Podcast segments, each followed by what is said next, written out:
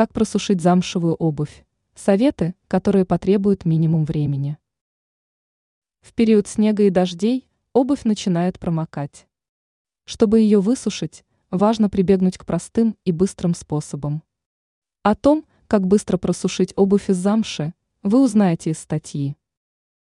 Бумажные полотенца. Данный способ отличается простотой и не требует много усилий. Прижмите мокрые места полотенцем из бумаги. Делайте это до тех пор, пока материал не станет сухим.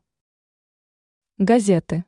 Еще в советские годы наши родственники использовали газеты для просушки внутренней части обуви. Для этого они засовывали бумагу в обувь и ждали, когда она впитает лишнюю влагу. Кукурузный крахмал. Не менее действенным способом является использование кукурузного крахмала. Обработайте им мокрые места. Через некоторое время средство впитает в себя избыточное количество влаги.